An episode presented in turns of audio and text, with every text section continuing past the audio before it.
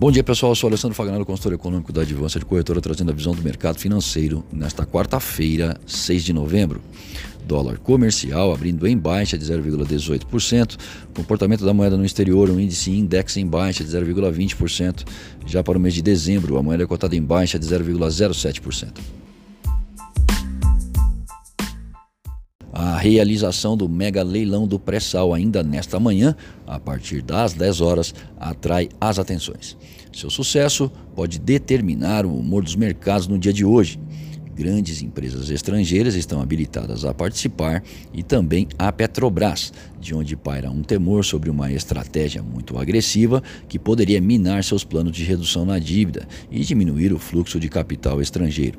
O governo espera arrecadar algo em torno de 107 bilhões de reais na operação.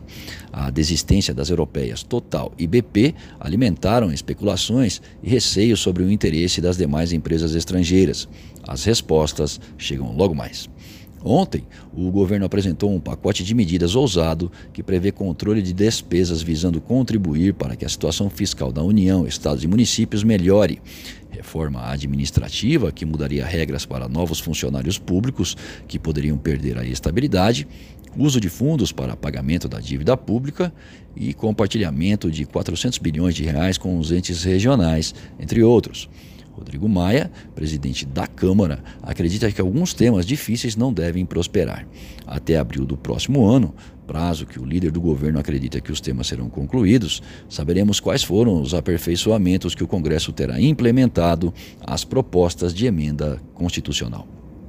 No exterior, a atividade no setor privado da zona do euro registrou ligeiro crescimento em outubro, com o PMI composto, que engloba serviços e manufatura, indo a 50,6. Contudo, continuam os riscos de que o quarto trimestre mostre contração.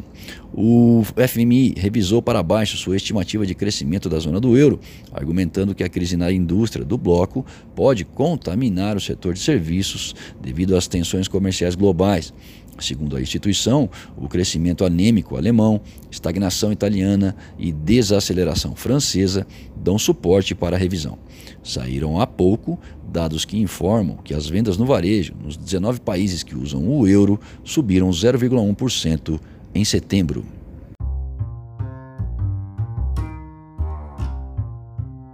Acesse o panorama de mercado através do nosso site advancedecorretora.com.br. Fique bem informado e tome as melhores decisões.